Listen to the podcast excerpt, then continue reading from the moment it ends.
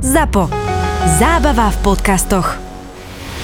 Sú slobodné, sú nespútané, sú inšpirujúce, sú v pohybe. Sú ako naše podcasty. Modely Kia Sportage oslavujú 30 rokov pokroku a inovácií. Objav aj ty nový akčný model Kia Sportage Edícia 30. Kia Sportage Edícia 30. Partnera tejto epizódy. Všetky podcasty ZAPO sú nevhodné do 18 rokov. A vo všetkých čakaj okrem klasickej reklamy aj platené partnerstvo alebo umiestnenie produktov, pretože reklama je náš jediný príjem.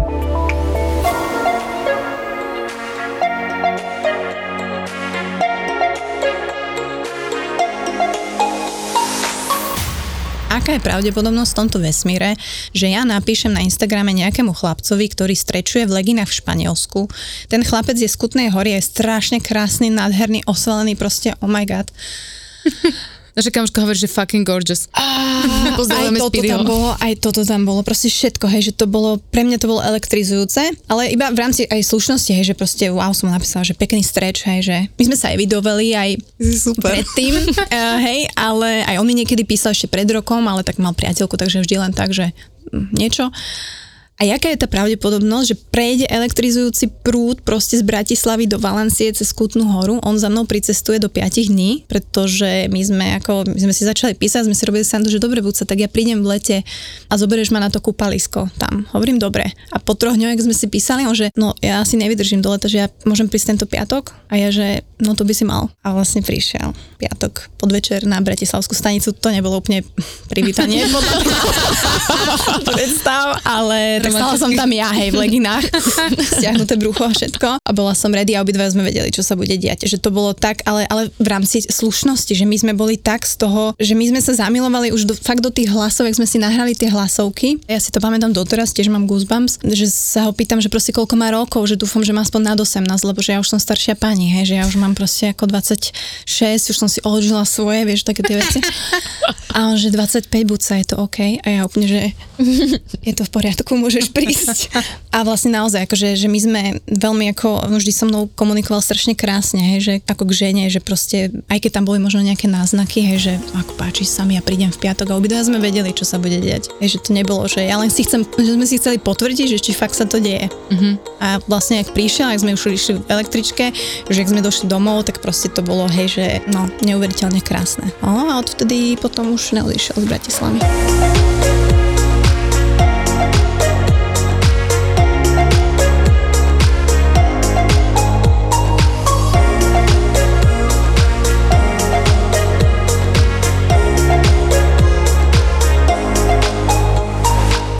By som medzi nami privítať Maťko Kavalírovú. Mnohí z vás ju poznáte ako Bucu. Má podcast Buca Talks, ktorý je momentálne hy- hibernuje. A hlavne asi najviac ľudí ťa spája s uh, tvojim priateľom, alebo teda dnes už manželom, Honzikom, kavalírom, kde vlastne sprevádzate ľudí na vašej ceste s chorobou ALS. A Mati, úplne mi tak prišlo, že ako by si sa ty opísala troma slovami? Teším sa veľmi, inak ďakujem za pozvanie, že takto môžeme pokecať a no, veľmi dobrá priama otázka na úvod a veľmi ťažká, ľahšia nebola, dobre. A, ale som rada, že si spomenula ako keby tých veľa vecí, pretože presne tak ja som nechcela začať tým, že som ako keby len manželka uh, Honzika, samozrejme, že ten príbeh kto nás sleduje, tak ho poznám. Hej, keď si vygooglíte moje meno Martina Cavalier, tak áno, vybehnú na vás proste články o chorobe a naozaj je to súčasť nášho života, asi ako najväčšia, čo môže byť. Ale popri tom som v prvom rade žena, som partnerka, som proste človek, ktorý ako keby miluje život, miluje žiť. Popri tom koučujem, čiže robím si certifikácie v life coachingu, bol tam záujem študovať psychológiu, tento rok to nevyšlo, čiže veľmi inklinujem k takýmto veciam, veľmi rada pracujem s ľuďmi, veľmi rada pomáham ľuďom. Dúfam, že to nie znie nejako divne, ale proste mám to v sebe. Čiže tak sa vnímam. Vnímaš niečo, že, čo ťa k tomu viedlo, alebo si bola odjak živa taká, že si inklinovala k tomu, že by si ľuďom pomáhala, alebo si to, nechcem povedať, že vyplynulo zo situácie, lebo to nie je dobré, ale že si to, že to v tebe akože posilnilo tú túžbu, alebo to bolo niečo, čo si mala vždy? Asi to tam bolo vždy že ja som bola mm, vždy taká, ktorá, ja neviem, aj na základnej škole, že som bola medzi nejakým súbojom dvoch spolužiakov, ja som bola tá, ktorá ako keby ukludňovala, ktorá pracovala s tými ľuďmi už na základnej škole, hej, tak empaticky riešila veci, pohádali sme sa o pogy a proste, hej, ja som to riešila, hej, že nebudni tak kina, či ak sa to volalo, bude iná. Čiže asi som to tam vždy mala a toto to len umocnilo, hej, že toto mi to vlastne ukázalo, ten smer, lebo som sa počas života snažila odkloniť, ísť s davom, ako sa hovorí, aj pracovne, aj šeliako a tam som narážala na to, že ma to nebavilo, hej, že stratila som zmysel, stratila som motiváciu, hej, že či už to bolo pracovanie vo firme, alebo proste, ja neviem, marketing, alebo rôzne veci ktoré sa mali, lebo sa vyštudovali, ale aj tak som vlastne skončila pri tom, že pracujem s ľuďmi a chcem pracovať s ľuďmi a chcem im pomáhať. Mm-hmm. Mimo to, že teda sa mi to deje aj v reálnom živote, jednoducho, kde tá pomoc je nevyhnutná. Inak ja sa musím priznať, že ja keby nemám tieto dve tu prítomné, tak ja by som úplne nepoznala tvoj príbeh, lebo ja mám niekedy pocit, že žijem v bubline klimatizácia teplných čerpadiel. A žiješ. A, aj žijem. A nepoznám úplne takéto, že slovenské príbehy, emócie, ľudia a tak. A dnešný podcast asi aj venujeme viac tebe ako tomu príbehu, ktorý teda s tebou nejako koreluje. Keď spomínaš to, že vždy si bola taká, že empatická a vždy si hasila ako keby problémy ľudí a tak, tak sa vieme dostať nejak k tej buce, ktorá bola pred tým celým príbehom z ALS, že z čoho to možno vyplýva, možno tvoje detstvo, ak by sme vedeli spomenúť, alebo že mm-hmm. nejakú takú sondu do tvojej duše práve vysielam. Výborne, tak idem tam aj ja. ja mám brata, čiže sme dvaja, hej, že ja som staršia Segra o 7 rokov a veľmi, myslím si, že sme mali ako keby super také klasické detstvo. Ale ja chcem povedať, že možno aj preto mm, ja som trošku iná, alebo aj môj brat nie je úplne štandardný, lebo ani moji rodičia nie sú úplne štandardní. Týmto ich pozdravujem. hej, že moja mama je veľmi taký špecifický človek a môj otec je úplne, že sa vymýka ako normálom nejakého 60-ročného človeka, ktorý by mal fungovať. Hej, býva v domčeku na kolieskách v centre Bratislavy, má školu sebaobrany, čiže kung fu je sifu, má úplne iné hodnoty ako všetci okolo a zároveň moja mama je ako hej, žralok, fame fatal, na štekličkách, manažerka, hej, stredný manažment, ako sales, proste úplná MILF. Eh, čiže aj napriek tomu, že sa milovali, tak proste tuto vidíš, že tá vzťahová kompatibilita tam nebola, ale ja som, ja to tak hovorím, že ja som bola iba najrychlejšia, takže ja za to nemôžem. Takže ma mali veľmi mladí, ale, ale zároveň oni vychovávali nás veľmi super. Hej, že my sme fakt aj teraz veľmi kamoši a, a podľa mňa z toho aj vyplýva to, že ja sa napríklad nebudem hovoriť o rôznych témach a že som naozaj veľmi, veľmi otvorený človek, pretože moji rodičia boli tiež takí, hej, že úplne no taký šialený, hej, že sa na nich fakt pozerali tiež, že no tak vy ste dobre teda mimo, ale žili si šťastný život spolu chvíľku, 18 rokov. Ja, ja vnímam to, že ja som mala veľký priestor na to byť sama sebou od začiatku. Že mňa nikto nenútil okrem hrania na klavier 7 rokov. Tam som ale potom hej zavrela dvere, že fakt ako toto ma fakt nebaví. Čiže mňa nikto nikdy nenútil a mali sme veľkú slobodu, ale zároveň boli ukazované veľmi ako rázne tie hodnoty, ktoré ja vlastne mám v sebe Takže toto ako taký shoutout mojim rodičom, ktorí um, ako za to môžu. Čiže ja som bola vždy tichá, ja som veľký introvert, takže som rada, že tu nie sú kamery, ale nie. Ale áno, hej, že ja, ja na, naozaj, rozumiem. aj doteraz, hej, že napríklad ja milujem prácu s hlasom, aj preto milujem podcasty, lebo ja sa môžem schovať za mikrofón. Hej, a tie videá sú síce super, ale ja nie som úplne taký, že videový typ, takže rada som proste v úzadí. Hej, že nikdy som nebola, že tá girl, hej, ani nikdy som nebola tá, do ktorej sa napríklad chalani zalúbili hneď, hej, že ja som nebola úplne taký pekné dievčatko. Honzik inak odkazuje, že mám povedať, že som bola chlapček. Som hovorila, že možno tu bude nejaká história, že výborne povedať, že si bola chlapček. Takže bola som, hej, že nebola som vôbec pekné devčatko, ale aj tam som vnímala napríklad, že moje kamarátky okolo mňa vždy s nejakými chalanmi chodili a bol tam taký záujem a tak, ale im to ako keby nevyšlo a tí chalani, fakt sa mi stalo asi 2-3 krát, že potom aj tak skončili so mnou, lebo ja som proste super. No, ale, ale ako myslím to teraz, že úprimne, hej, že, že naozaj ako keby vo mne našli takéto, hej, že sme sa vedeli porozprávať, bolo tam takéto, hej, a potom z dobre z chlapčeka boli aj dlhé vlasy a už proste zrazu som bola devča a žena, ale aj tam som vnímala, že koko, že a okay, že tak aj mňa vnímajú inak, ale že nie som taká úplne na prvú, hej, že keď to tak poviem. No a na strednej škole sa to asi zlomilo, lebo tak tam sme mali 10 hodín do týždňa telesnú a basketbal, takže tam som konečne ako keby schudla nejaké kila, ktoré, s ktorými som prišla, lebo ja som naozaj mala veľa kil, že ja som mala v mojej nejakej ére no vyše 68 a tam som vlastne sa stala takou ženou, ale opäť stala som introvert Hej, a stále som proste ako keby nevychádzala z mojej ulity. Potom si ma klasický scenár odchytil v 17 najlepších rokoch e, jeden vysokoškolák, s ktorým som ostala skoro 9 rokov. Takže to bola veľmi akože veľká kapitola môjho života, ktorá ma tiež ovplyvnila, pretože tam, v tom vzťahu,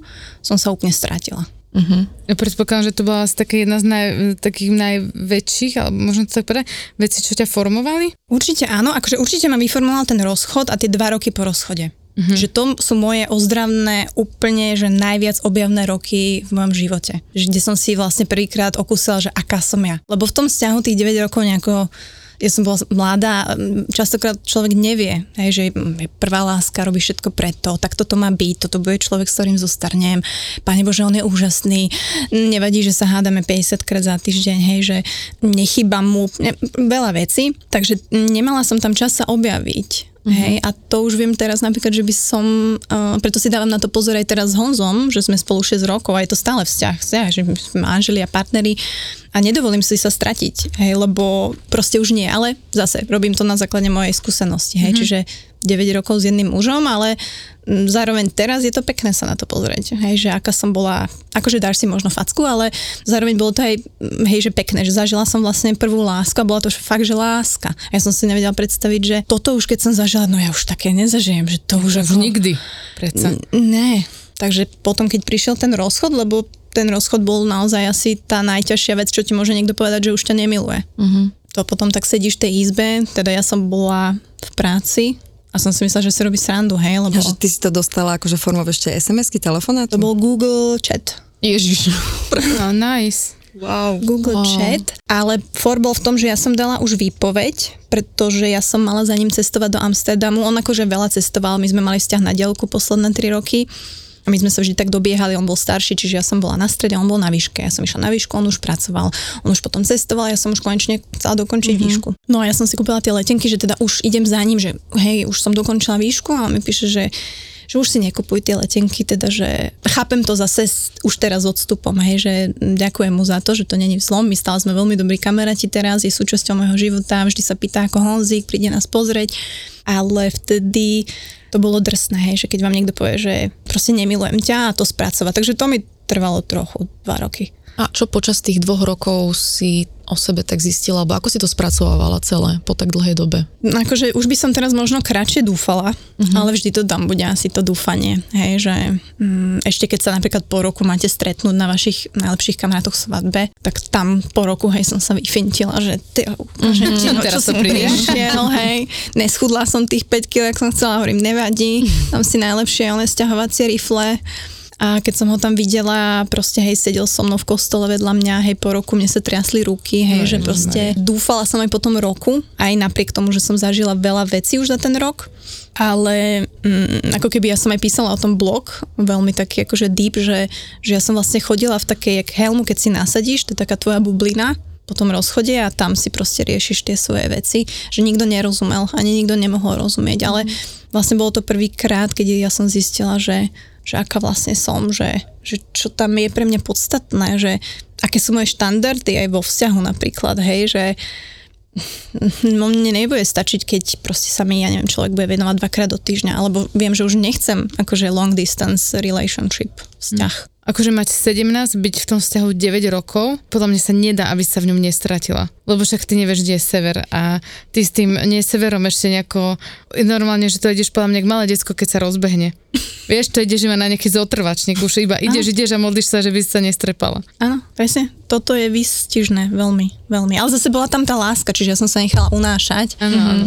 Čo bolo krásne, len potom bol ťažšie to vytriezvenie, ktoré aj reálne ľudia proste zažívajú. Len niekedy to zažiješ 30 alebo 40 hej. A teraz hovorím, že ja som mal šťastie, že 25 hej, lebo ešte to nebol taký ten damage uh, spôsobený tam, ale tie dva roky single to bolo super, akože preto ja všetkým hovorím, že fakt ako, že, zo vzťahu do vzťahu. Nie, nie, akože naozaj, ja hej, že, že to aj pre teba není proste zdravé, že, že vždy si tam budeš prenášať potom nejaké veci, budeš o to viacej očakávať, čo je najväčšia blbosť a akože single life, však povedzme si ženy, akože na určitú dobu chvíľu je to fantastické. Ja som to nezažila predtým, čo neznamená, že teraz ako si pod tým predstavujeme niečo, ale naozaj som proste veľa cestovala, nových kamarátov, proste hecla som sa, ja som sa postavila na pódium na bikini fitness, hej, že ja som naozaj dlho, dlhé roky žila fitnessom, že som proste 7 rokov fakt drtila v gyme už ramena moc nejsú, ale...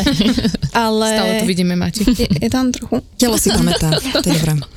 Proste tam nikdy neboli, takže som nemusela riešiť, hej, čiže uh, veľmi som sa cítila slobodne, Bali som precestovala, rôzne práce, samozrejme prišli tam nejakí muži a to bolo tiež pre mňa také, hej, že ja som bola taká, že teraz sa robí, hej, alebo proste stojím nahá s niekým cudzím.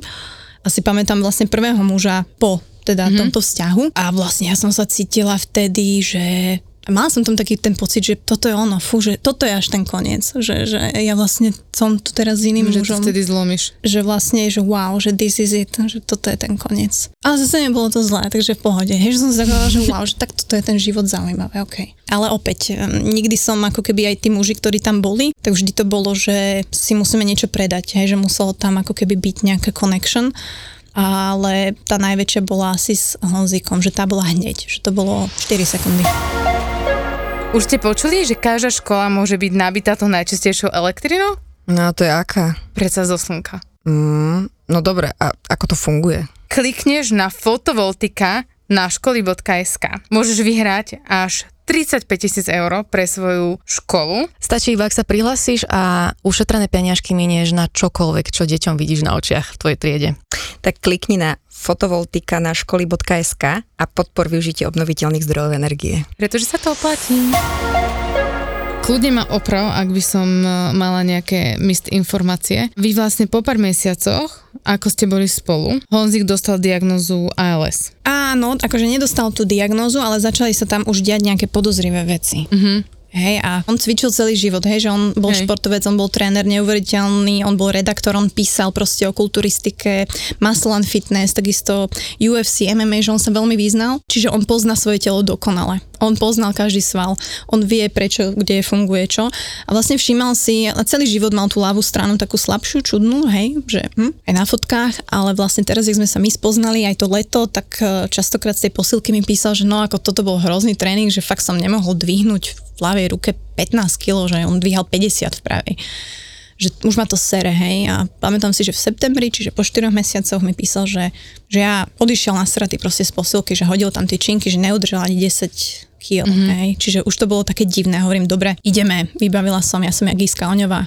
Hej, idem, riešim. Takže Vajnory neurologia a tam vlastne mu robili prvé vyšetrenia a teraz spätne, keď som si našla túto prvú správu, lebo máme takýto štos už toho, mm-hmm. ale tá úplne prvá prvá z toho septembra, tak na konci bolo takou ceruskou len napísané, že ALS, otáznik, protokol.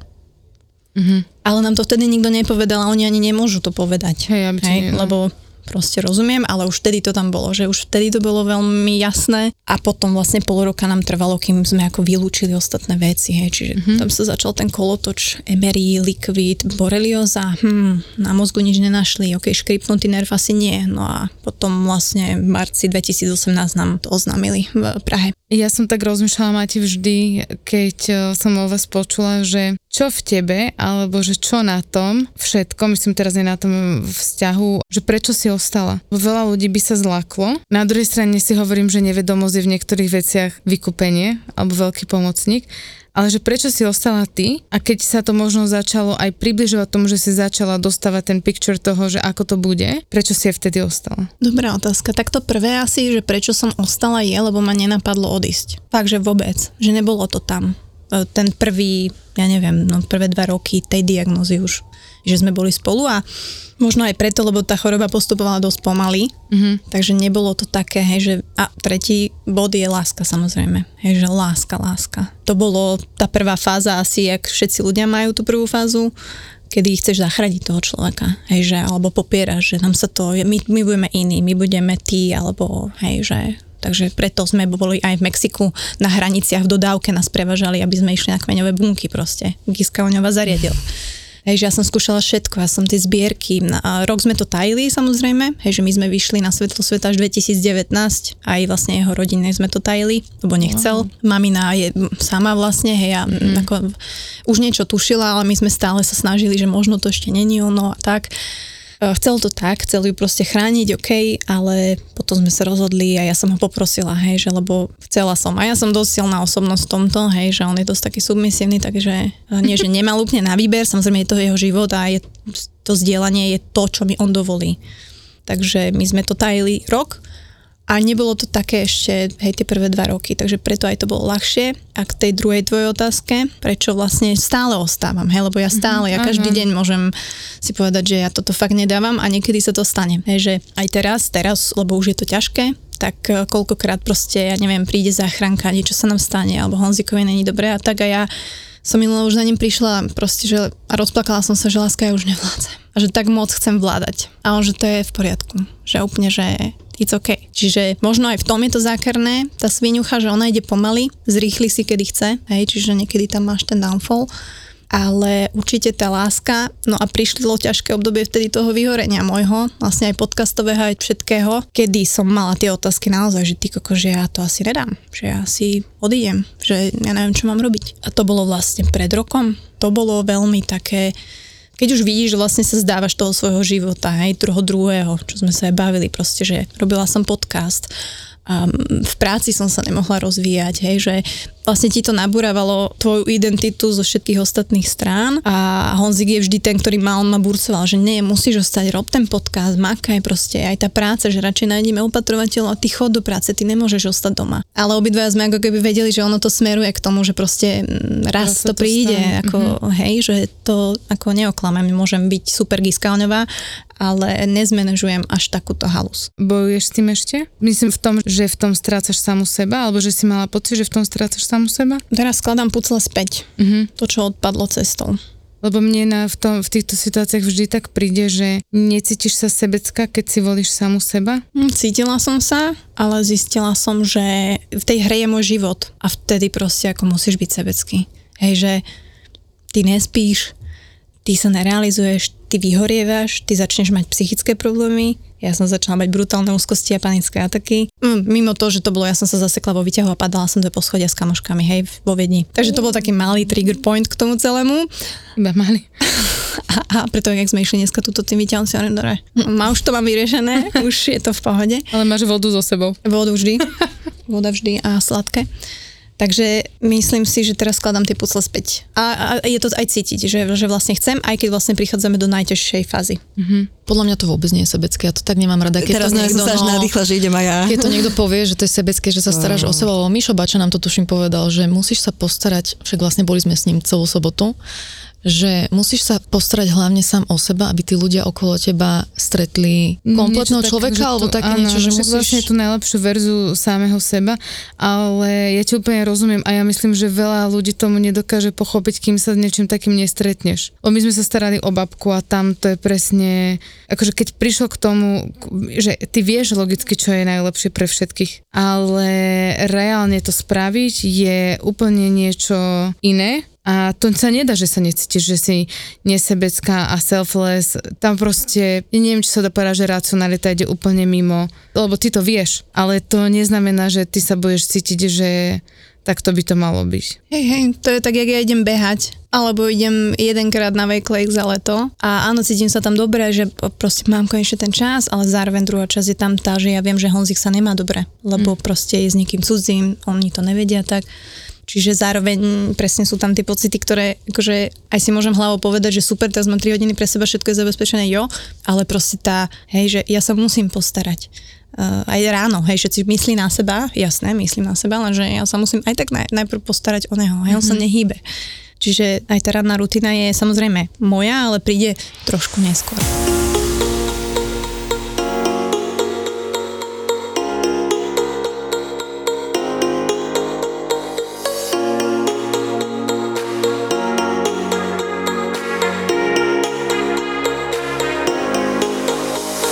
Si spomenula moju tému a to je úzkosť.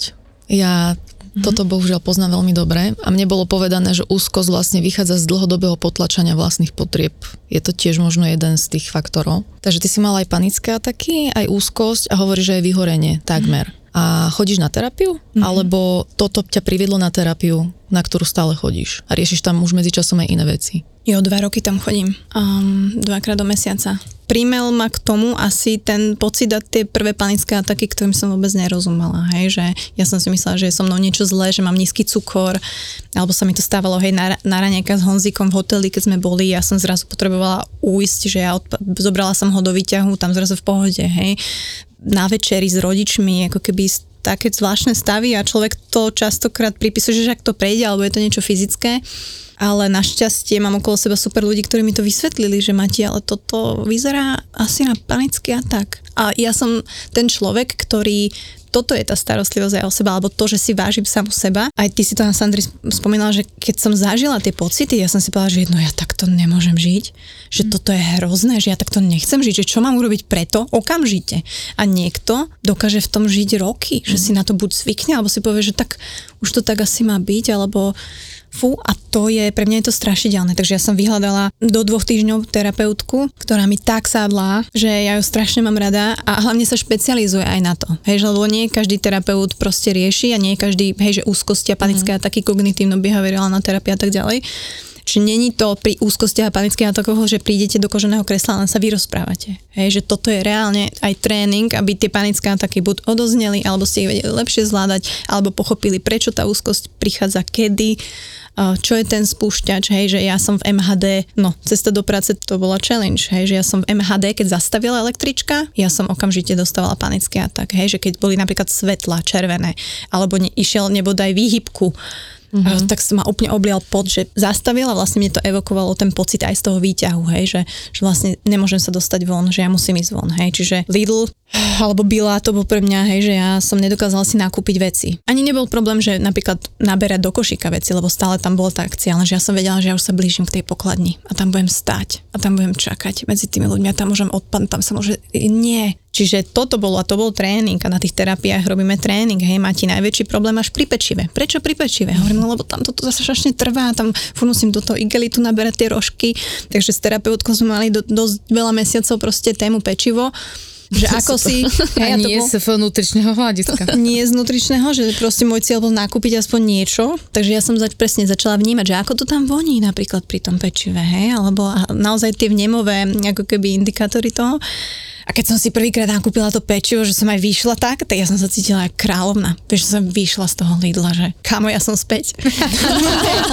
Vieš, ale fakt. A toto bolo, a toto vlastne s ňou zdieľam a samozrejme fakt ma dostala z toho najhoršieho a samozrejme aj ja seba, hej, tým, že som proste tam chodila, snažila sa chápať a aplikovala to v praxi. Preto ako keby tá úzkosť je presne o tom tréningu, hej, že ty sa potrebuješ vidieť, nabrať si to sebavedomie v tých situáciách, kde sa ti to stalo. Pretože úzkosť už len z toho slova znamená, že sa ti zužuje život. Že ty prestávaš robiť veci len preto, že hej, stalo sa ti to, ja neviem, pri behu, no tak už nebudeš behať, lebo si myslíš, že umreš pri behu.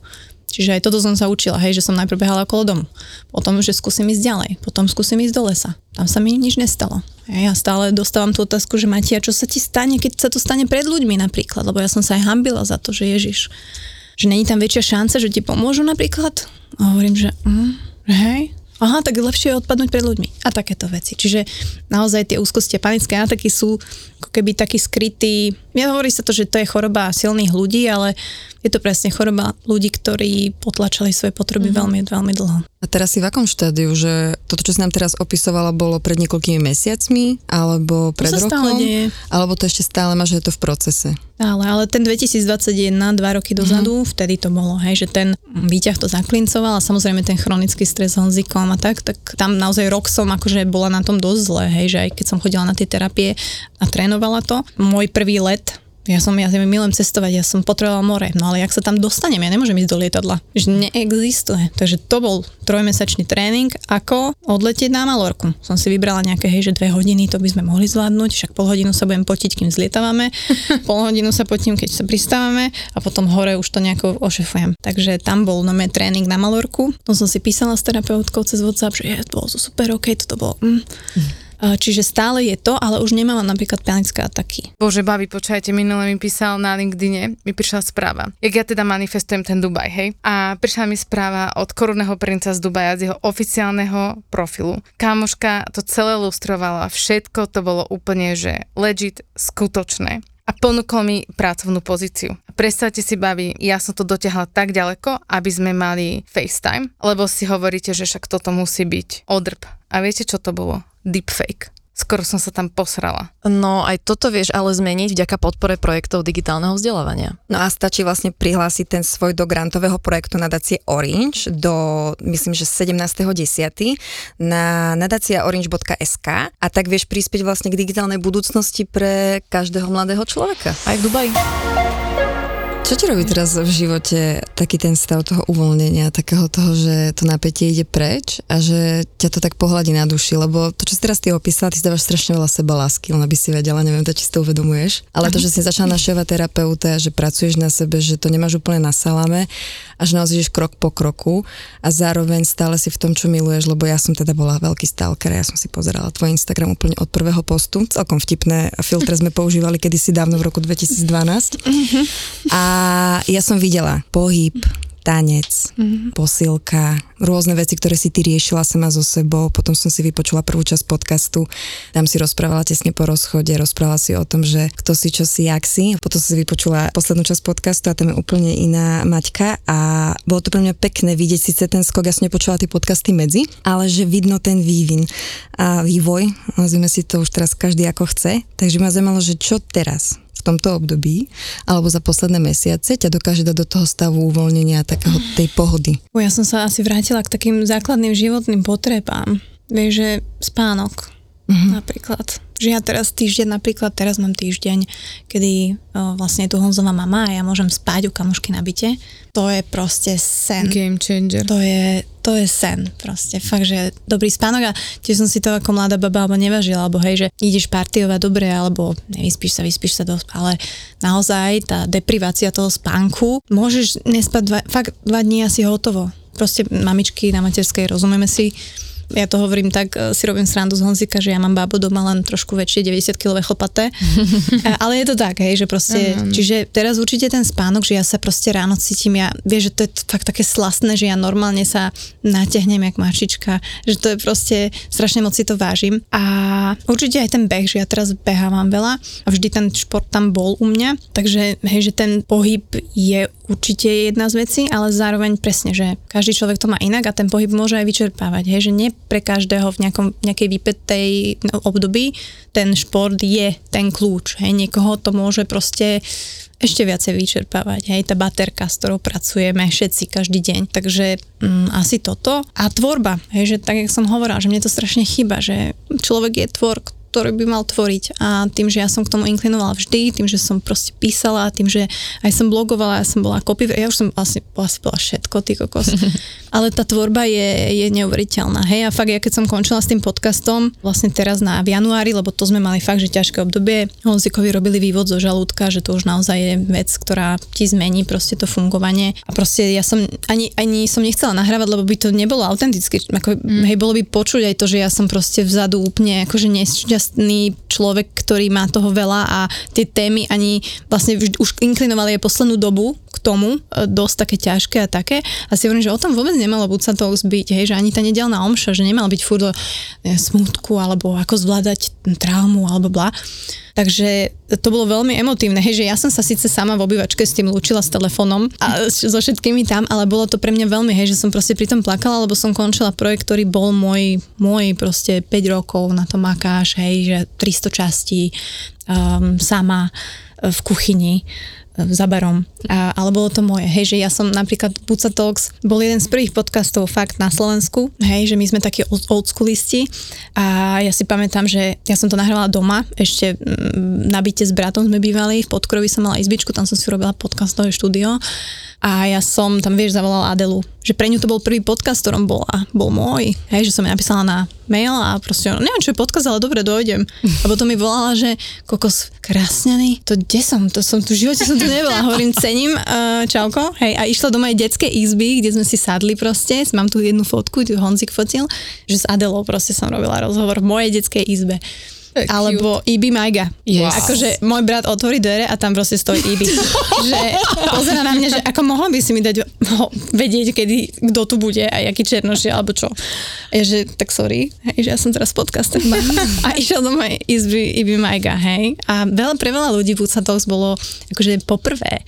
Takže to som taká rada, hej, v tom, že, že som si tak odchytila tých ľudí a vlastne som tam zistila, že mňa veľmi baví robiť rozhovory s neznámymi ľuďmi. Že úplne dnes, ja som vlastne od toho, to bol ten vývoj možno toho Buca Talks, že jasné, že tam chceš mať aj známy a dostať sa do uší a dostať sa aj do akože základne fanúšikovskej, tej druhej, ale potom som pochopila, že tí ľudia, ktorí naozaj počúvajú a že moje publikum je to publikum, čo počúva, tak som si tam šupla podcast s mojou mamou. To bola bomba.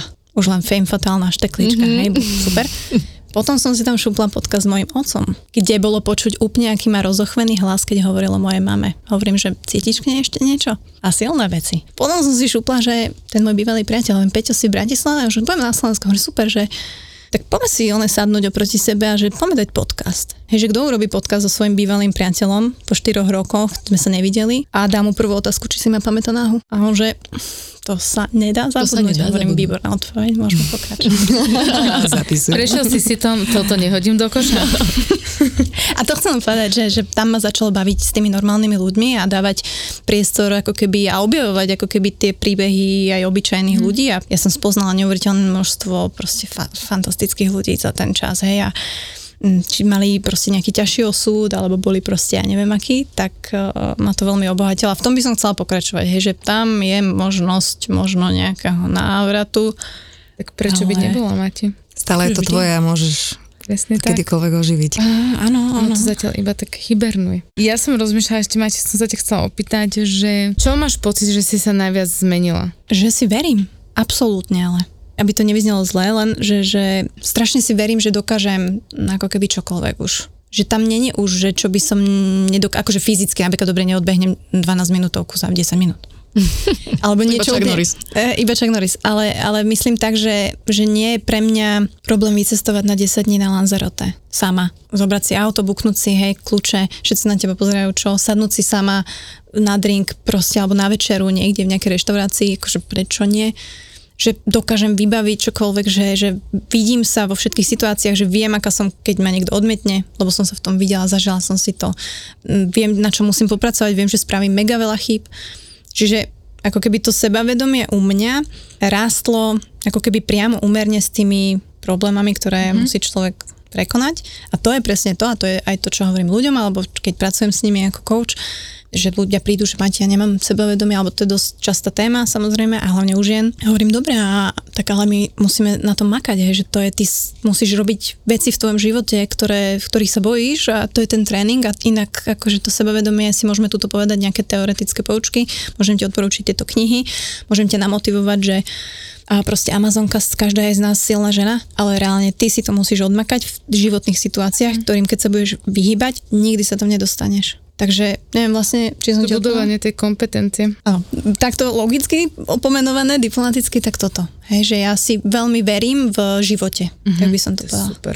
Čo ale neznamená, že proste neurobím nejaké fuck upy, alebo Samozrejme. budem, nebudem proste vždy príjemná, nebudem vždy usmievavá, ale verím si v tom živote, že ho hlavne viem žiť a chcem žiť. Že mm. to tam je veľmi silné. Mňa napríklad na vás Honzom veľmi fascinuje, aj to veľmi obdivujem, je tá racionalita, ja by som to nazvala až tak šalamúnsky, že radikálna úprimnosť Mhm. a otvorenosť, s akou pristúpeť k celej tej situácii, ale aj že jeden k druhému. Ja som teda ťa počula v niektorých uh, rozhovoroch a mi so mnou to tak strašne rezonovalo, že ako veľmi náročné to musí byť proste mať niektoré tie diskusie, o ktorý, ktoré s Honzikom riešite. A mňa by zaujímalo, lebo ja som to tak navnímala, som počula od ľudí, že Honza bol vždy taký priamy, Mm-hmm. A teraz neviem, že či to je iba niečo, čo mu aj ostalo v tej, aj e, počas, počas tej choroby, že proste to je jeho natúra. Je to aj tvoja natúra, alebo to je niečo, že s čím, hmm. že čo si sa naučila možno tou situáciou? Asi som sa to naučila. Respektíve, m, ako bola som k tomu vedená aj, ale presne, že žiješ v tej bubline alebo v tom období, každý má to obdobie, že tam riešiš a práca a škola a vy, že nemáš reálne sa zamýšľať nad tým, že som teraz úplne že úprimná, tak ako, hej. Ale prídeš do bodu podľa mňa v živote, kedy si povieš, že no čo ti šíbe, že na toto ja nemám čas, že je to takto, je to takto a to pomenovanie veci reálne, konkrétne, je proste ch, najlepšia vec. Takže Honzik je veľmi radikálne úprimný, ale on je radikálne úprimný až tak ráv, že tých ľu- ľudí to vie veľmi zraniť. Ale on to nemyslí zle a ne- má pravdu. Na druhej strane ja som radikálne úprimná, ale mám tam to jemnúčke, čo som aj tie pogy, ich tam trochu, hej, ešte na základke, čiže ja mám to EQ trošku, čiže ja to tam tak ako zjemňujem, hej, že ja som taký tiež prostredník medzi ním a napríklad ja neviem, jeho mamou, alebo... Mm-hmm. Ale máme to tam obeja, že ja som, on to vo mne oživil veľmi a vlastne na tom sa skladá náš vzťah, takže preto je možno aj že my sa dokonale poznáme, hej, že presne tam není nejaká fake verzia Honzu, není tam fake verzia Buci, ale som tam ja a on, jak sme sa, jak to máme, aké sú moje potreby a jeho. Neviem si predstaviť, ako veľmi ťažké to musí byť. Tak e, ono, mm, aj ja keď, vieš, že zároveň je to ale oslobodzujúce. Určite. Že, vieš, ja mu viem povedať, že nevládzam. I mean it. A on to chápe. Hej, že, že OK, že, ale ja to myslím, že fakt nevládzam, láska, že ja neviem, čo budeme robiť. Ja neviem, či sa dokážem o teba postarať, keď budeš na umelej plúcnej ventilácii. Lebo my musíme byť zaradení do nejakého špeciálneho programu, som slovenská energetika, hej, že keď sa vypne, a toto, toto mi začali rozprávať v nemocnici, hej, že vy musíte mať svojho náhradníka, vy musíte vedieť, ako to je, Áno, keď áno. vypne sa elektrina, vy musíte byť a, a ja proste, ja som mala hovorím, láska, ja neviem, či toto dám, lebo to už proste môj život končí a on to chápe a akože riešime proste, že dobre, ako to spraviť a čo, čo bude, hej, že ako ty sa cítiš a tak ďalej. Takže veľmi sú to ráv rozhovory o tom smerovaní a mm, ale vždy to tak bolo. Aj, aj keď bol ešte akože zdravý, keď eh, sme mali nejaké iné veci v živote, tak vždy to bolo o tom. Hej, že som hovorila, ja nechcem mať vzťah na ďalku. Že proste buď, buď v Kutnej hore, sa rozídeme, alebo proste dojde do Bratislavy. A došiel. Čiže A neodišiel. párkrát akože odišiel, ale potom mi chýbal, takže to bol ten indikátor, že je to ten správny človek a má sa vrátiť a vrátil sa. Nie si so sebou spokojná? Hľadaš lepšiu verziu samej seba? Nekupuj si prosím ťa ďalšiu knihu 5 typov, ako zvýšiť sebavedomie, ale kúp si listok na bootcamp. Spolu s psychologom Alešom Bednážikom už 11.11. strávime celý deň, aby sme sa naučili, ako zlepšiť svoje sebavedomie a sebahodnotu a pripravíme sa na pozitívnu zmenu. Neodkladaj sa na neskôr. Posledné lístky nájdeš v popise epizódy. Čo zaplňa najviac teraz tvoje srdce a myšlienky? To je jedna otázka. A druhá, kým by chcela byť bu- budúca buca? Toto je moja. Dobre, tak kým by chcela byť buca? Asi tým, čím som dnes, uh, len lepším, lepšou verziou seba samej. Hej, že byť verná svojim hodnotám, pomáhať ľuďom a vrátiť takú tú radosť a možno aj ten tanec do toho života, že určite viem, že to tam bude, čiže bude tam tvorba, bude tam šport, bude tam tanec. A určite nezanevriem na lásku, bude tam veľa lásky, ja verím lásku po láske, láska po láske existuje, opäť to opakujem um, pre všetkých ľudí, aj ktorí sú zadaní, aj ktorí sú single alebo ktorí sa trošku stratili, pretože vždy sa dá nájsť, len každý potrebuje ako keby poskladať, hej, že potrebuje, každý si potrebuje nájsť aj iné, hej, že my sa sústredíme na to, čo ten človek proste niekomu niečo pomohlo, ale ty si musíš nájsť svoje.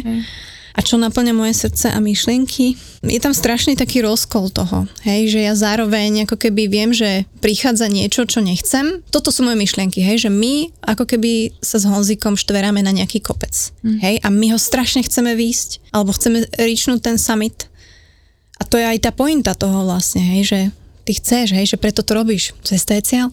Lenže zároveň ten Reach Summit my vieme, čo znamená.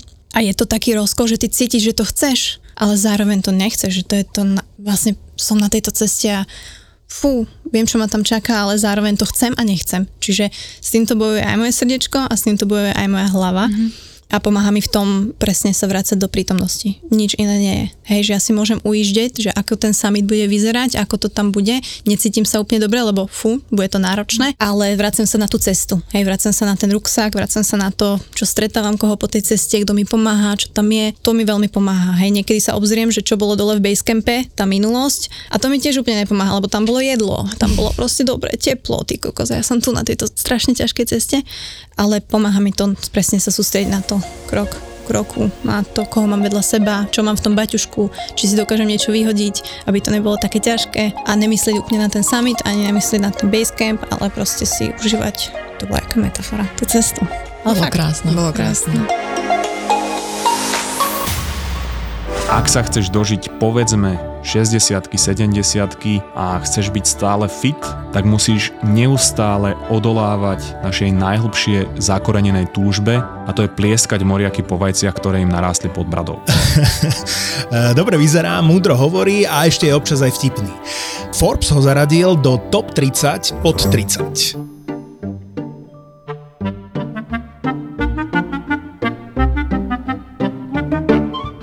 osud, boží plán, numerológia, horoskopy alebo reči typu všetko sa deje z nejakého dôvodu majú všetky jedno spoločné. Všetky sú absolútna blbosť, pretože ja by som nechcel žiť vo svete, kedy postavenie planét alebo sčítanie nejakých čísel ovplyvňuje to, či som na všetkých kretén alebo či som nerozhodný a či budem mať dobrý deň v práci. Denis Kováč a jeho mozgová atletika je už elita medzi slovenskými podcastami. Zamakaj na sebe aj ty. Denis ti dá tipy, ako môžeš byť lepším človekom sám pre seba. Nejde mi ani o to, že som si chcel cez víkend oddychnúť a skončil som ako troska, ale o to, že keď takto na začiatku môjho roka vo Vancouveri vyzeral skoro každý víkend, moje receptory boli znásilňované a moje dopaminové obehy rozbité, osobný rozvoj, seba poznanie a to všetko šmrcnuté vedou a myšlienkami z dobrých kníh, také tie inšpiratívne rečičky, ktoré by ťa v živote mohli posunúť inám. A ak nie, tak minimálne to nebude stratený čas. Tvoj ďalší obľúbený podcast. Mozgová atletika. Mozgová atletika V produkcii ZAPO. v produkcii ZAPO.